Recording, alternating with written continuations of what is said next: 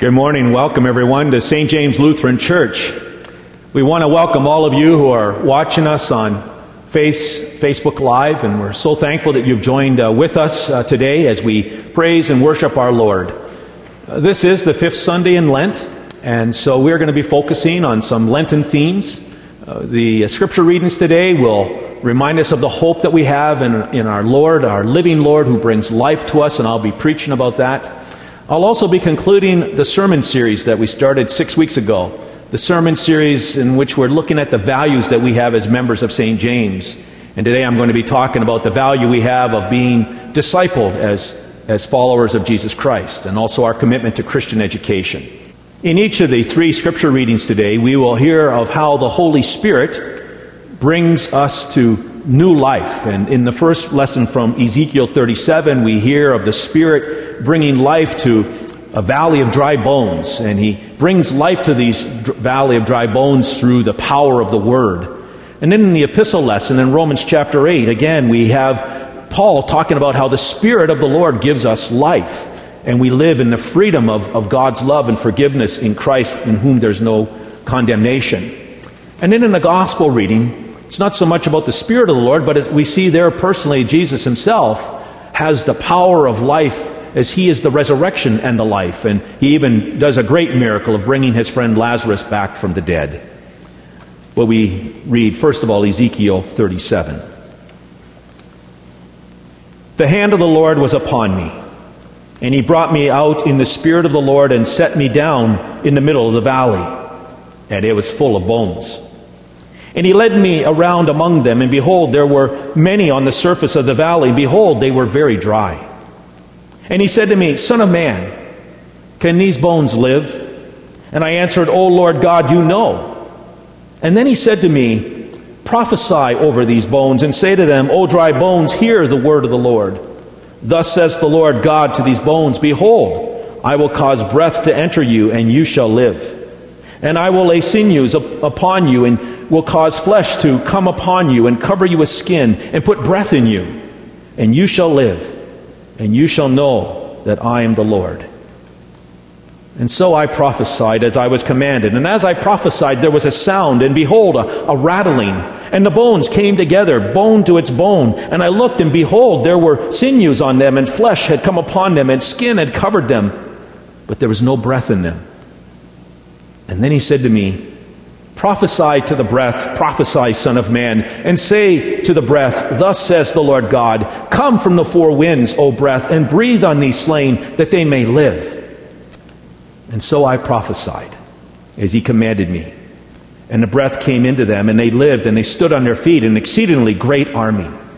And then He said to me, Son of man, these bones are the whole house of Israel. Behold, they say, Our bones are dried up, and our hope is lost. We're clean cut off. Therefore prophesy and say to them, Thus says the Lord God, Behold, I will open your graves and raise you from your graves, O my people, and I will bring you into the land of Israel. And you shall know that I am the Lord when I open your graves and raise you from your graves, O my people. And I will put my spirit within you, and you shall live, and I will place you in your own land. Then you shall know that I am the Lord. I have spoken, and I will do it, declares the Lord. This is the word of the Lord. Thanks be to God. The second reading for this, the fifth Sunday in Lent, is taken from Romans chapter eight.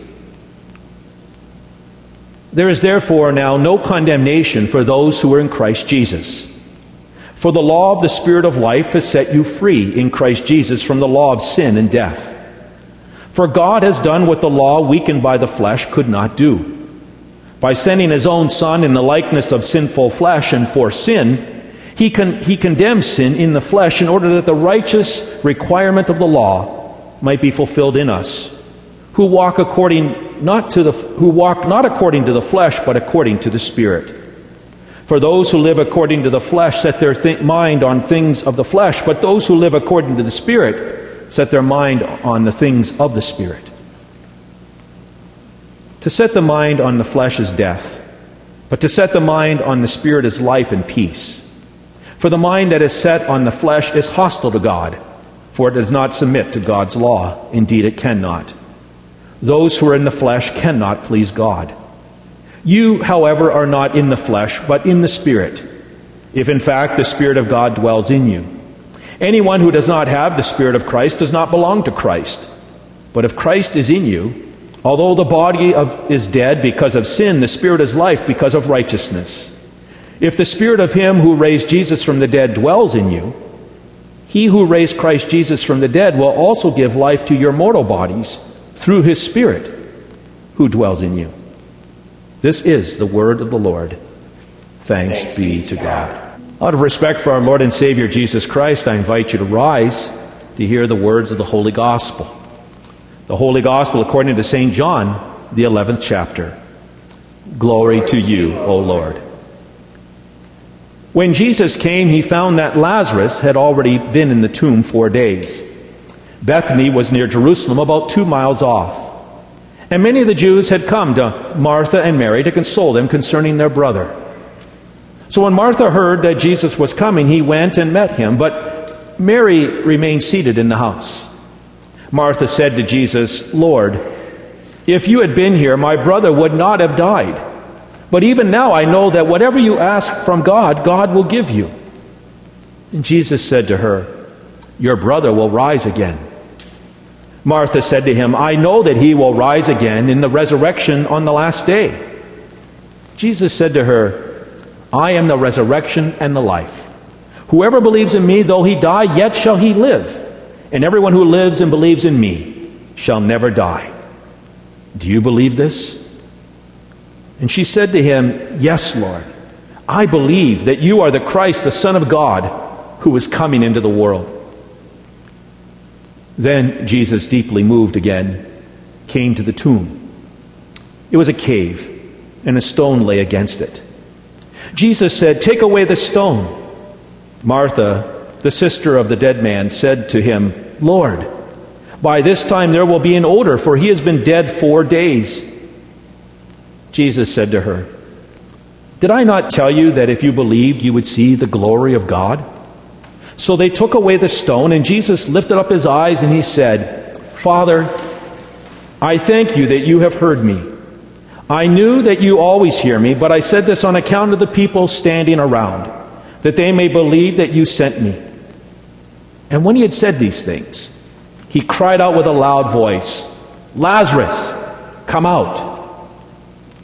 And the man who had died came out, and his hands and feet were bound with linen strips, and his face was wrapped with a cloth. And Jesus said to, him, said to them, "Unbind him and let him go." Many of the Jews, therefore, who had come with Mary had seen what he, had, what he did, believed in him, but some of them went to the Pharisees and, and, and told them what Jesus had done. So the chief priests and the Pharisees gathered the council and said, "What are we to do? For this man performs many signs.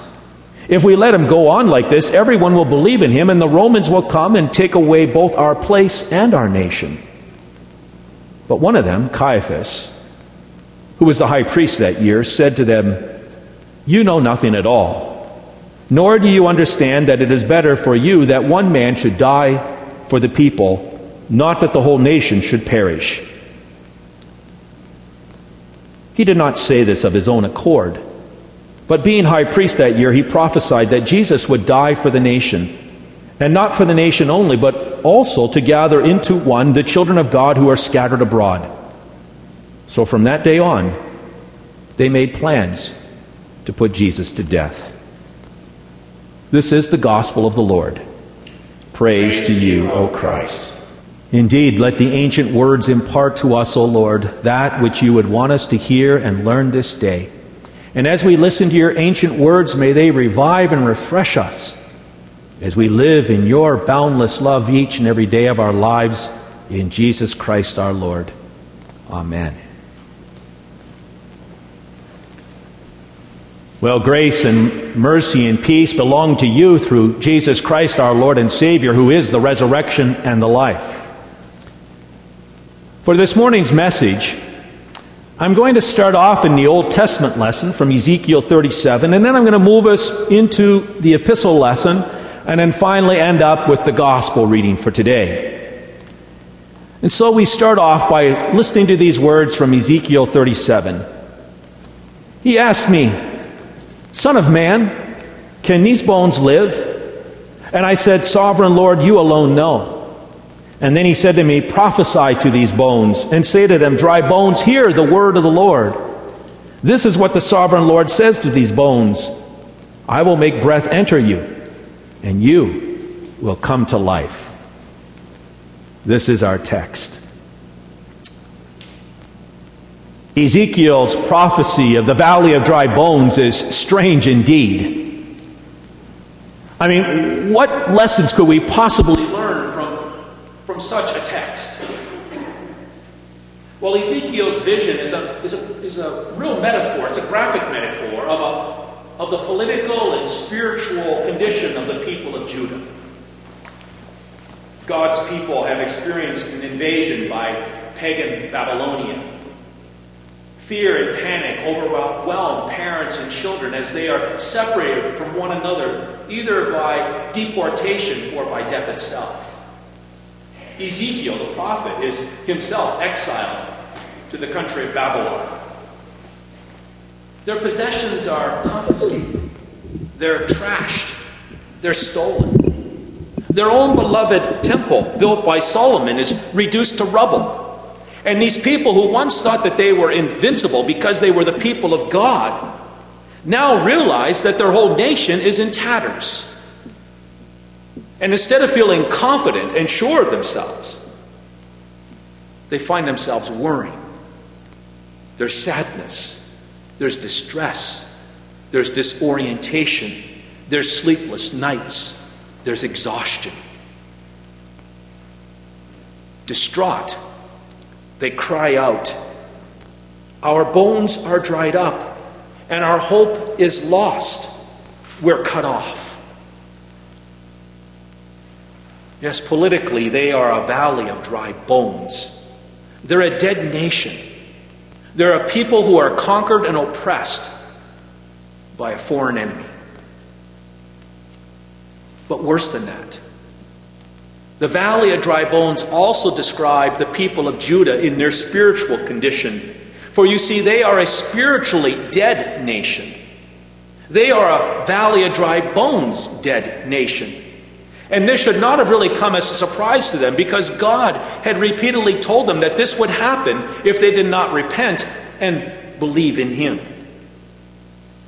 In a previous chapter in the book of Ezekiel, Ezekiel had said to the people of Judah, "Repent and turn away from all your offenses, and then sin will not be your downfall. Rid yourself of all the offenses that you've committed, and get a new heart and get a new spirit. Why will you die, O people of Israel? For I take no pleasure in the death of anyone, declares the Lord. Instead, repent and live." Unfortunately, the people of Judah did not listen to the words of this prophet. They did not repent, and they did not turn to the Lord. And even though there were other prophets sent to them, they still refused to repent and, and live in the, in the Lord's love and forgiveness. Instead, they embraced a way of death. They paid allegiance to false gods. Their worship of the true God had become a mere formality, if you will. They continue to form political allegiances and alliances with foreign powers instead of trusting in the Lord as they had been commanded to by, by the prophets of God. And they indulged themselves in sexual immorality. They abused and took advantage of the poor. And their disobedience resulted not only in the death of their nation, but it also resulted in their own personal spiritual death. Spiritually, they were the walking dead. They were a valley of dry bones. But the valley of dry bones prophecy is not a dire prophecy. It's actually a word from God that is filled with hope. It's a prophecy that speaks of revival and restoration and resurrection. For in this prophecy, the Spirit of the Lord is going to resurrect and revive and restore a nation. That's the meaning of this text. The Lord promises these exiles of Judah. He says, my people, I am going to open your graves and bring you up from them. I will bring you back to the land of Israel. And then you, my people, will know that I am the Lord when I open your graves and bring you up from them. I will put my spirit in you, and you will live. I will settle you in your land. And then you will know that I, the Lord, have spoken, and I have done it, declares the Lord. Yes, the Lord fulfilled this promise to the people of Judah in about seventy years from the time of this prophecy. Yes, the people waited for seventy years before they would rise up and return to their own land. But God would be faithful to that promise. The adversary that we face today is COVID nineteen.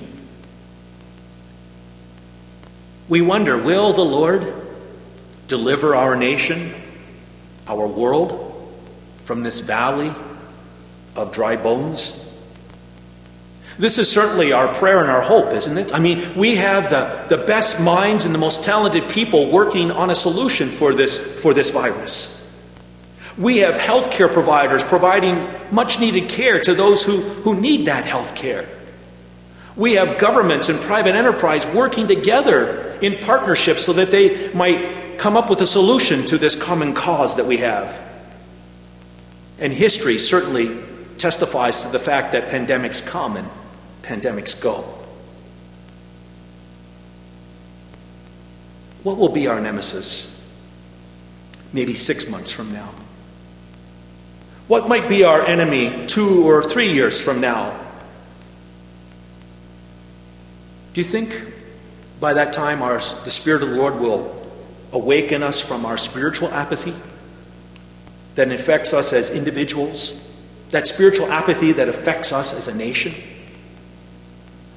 What might it be for us personally that might oppress us six months, a year, two years from now? Might it be a debilitating disease? Might it be a fractured family or a fractured friendship?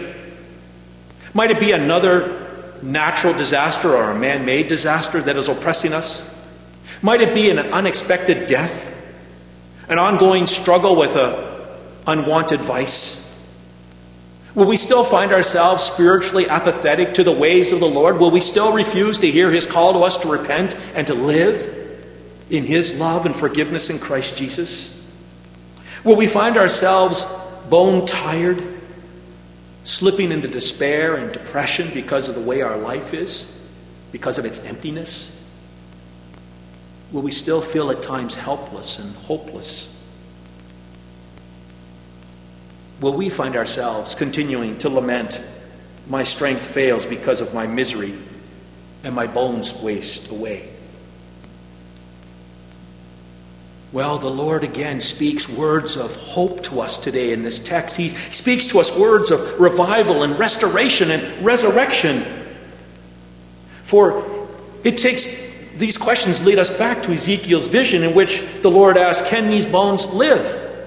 And God's answer to his own question is an emphatic yes. And he says, prophesy to these bones and say to them, dry bones, hear the word of the Lord. I will make breath enter you and you will come back to life. And that's what we see in the text, isn't it? One by one, these dry bones come back to life.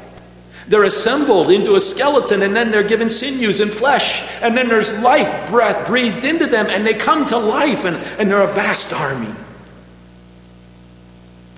You see, the life-creating, the life-renewing, the life-invigorating Spirit of the Lord breathes new life into lifeless, dry bones. He breathes new life and renewed life into us when we're overwhelmed with the way our life is. When God calls Ezekiel to be his prophet, we're told in chapter three of Ezekiel's book that, he, that God said to Ezekiel, son of man, eat this scroll that I'm giving you and fill your stomach with it. And so Ezekiel eats the scroll, so to speak, And he says, it tasted as sweet as honey in my mouth. Sir Francis Bacon said, some books are to be tasted, some are to be swallowed, and some few to be chewed and digested. My friends, the Bible, God's holy word to us, is a book that is to be chewed and digested.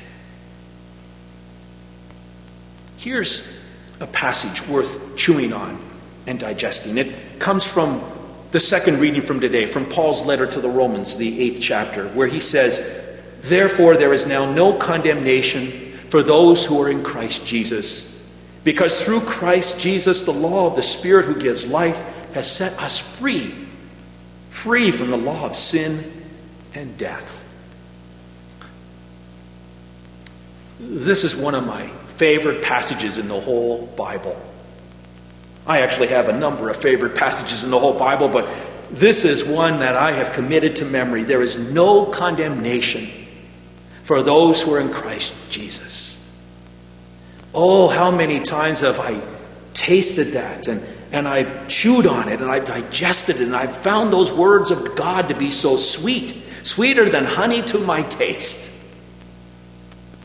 And I hope as you now consider these words too, that they will be sweeter than honey for you.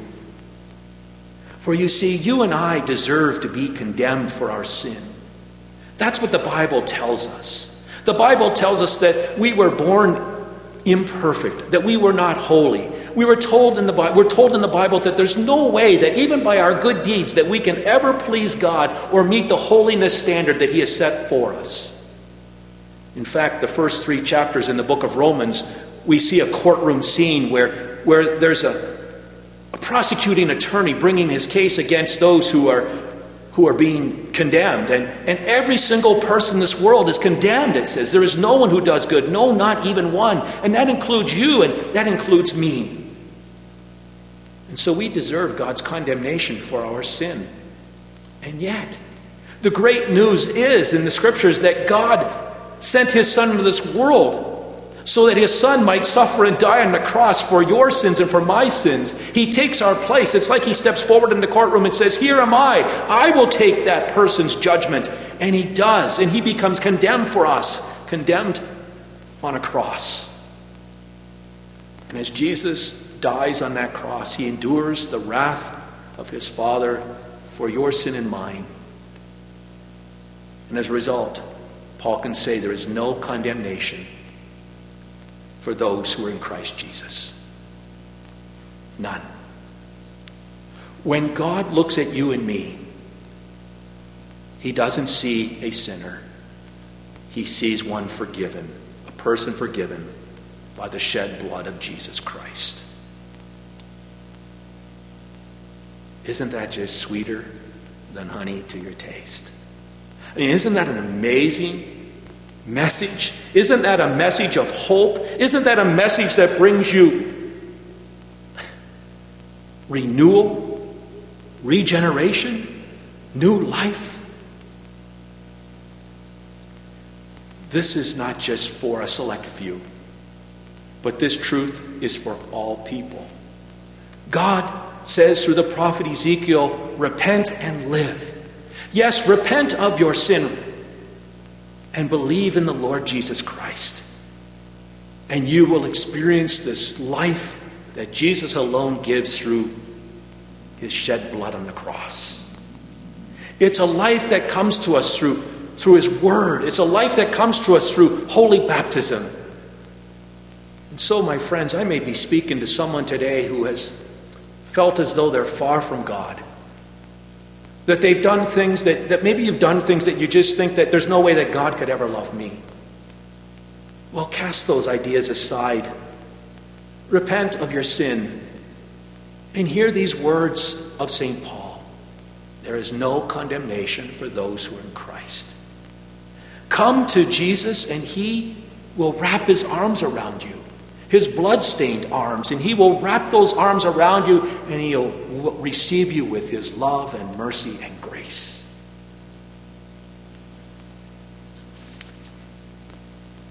That's why we as members of Saint James Lutheran Church value being discipled in God's Word. That's why we're so committed to operating a Christian school called Emmanuel Saint James Academy. It's because we want to continue to know that God loves us in Christ. We want to continue to experience that new life and the renewing life that the Spirit of God works in us as we study His Word, as we live in God's love and forgiveness each and every day of our lives. We realize that discipleship involves listening to and learning from and living for the Master, Jesus Christ. And as we live in His love, He renews and refreshes us. We pray, breathe on me, O breath of God. Fill me with life anew, that I may love all that you do, or love all that you love and do what you would do.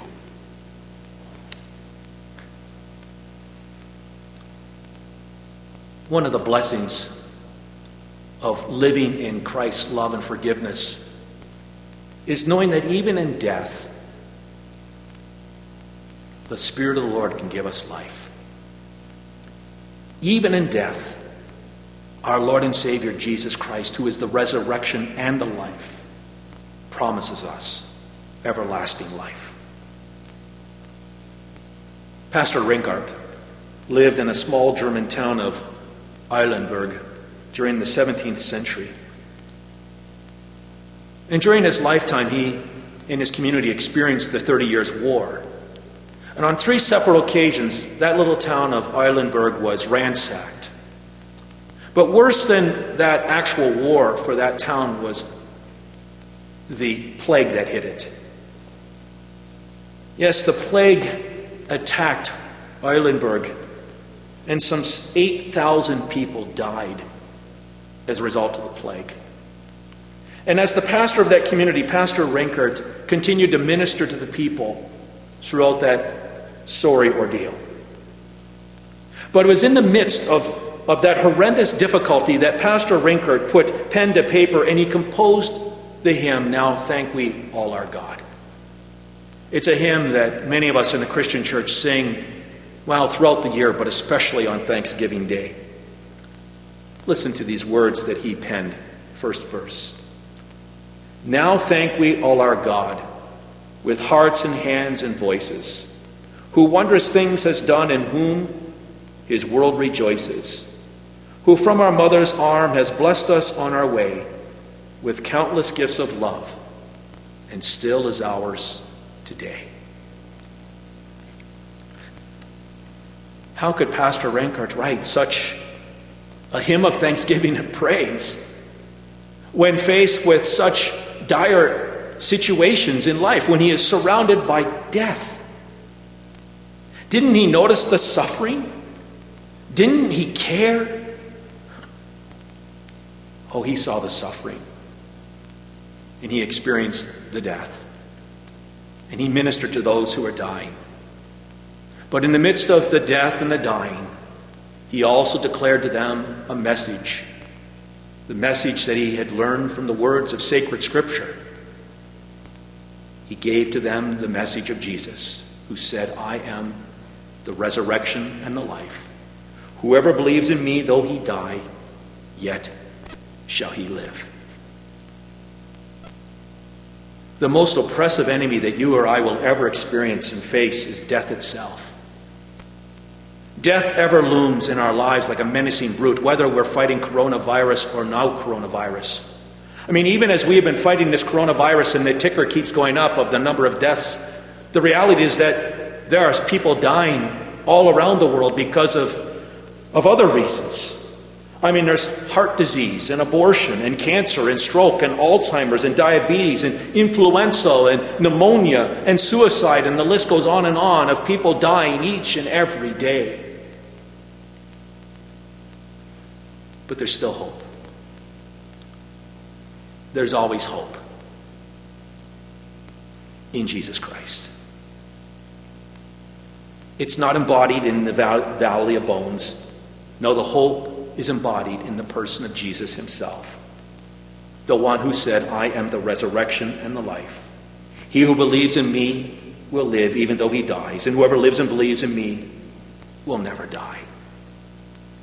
And we see the power of Jesus Christ in that, in that gospel reading where he raises his friend Lazarus back from the dead, gives him life. Lazarus had been dead for four days, and yet by the power of his word, Jesus gives his friend life. Well, it's through the power of his word that the Spirit of the Lord gives you and me life. It's through the power of his word that he can make dry bones live again. It's through the power of his word that Jesus promises you and me that we will live now and forever. And it's by the power of his word that one day Jesus will return in his glory and he will shout with the power of his word, come forth. And all those dry bones, all of those people who've died believing in Christ as their Savior, all of those dry bones will be raised from the dead, and we will live forever, forevermore, in the glories of the new heaven and earth with our Lord and Savior Jesus Christ. Yes, no matter what we face in life, we can always sing, now thank we all our God. Because we know that in Jesus, we know in the power of the Spirit of the Lord, that we will live both now and forevermore in his love.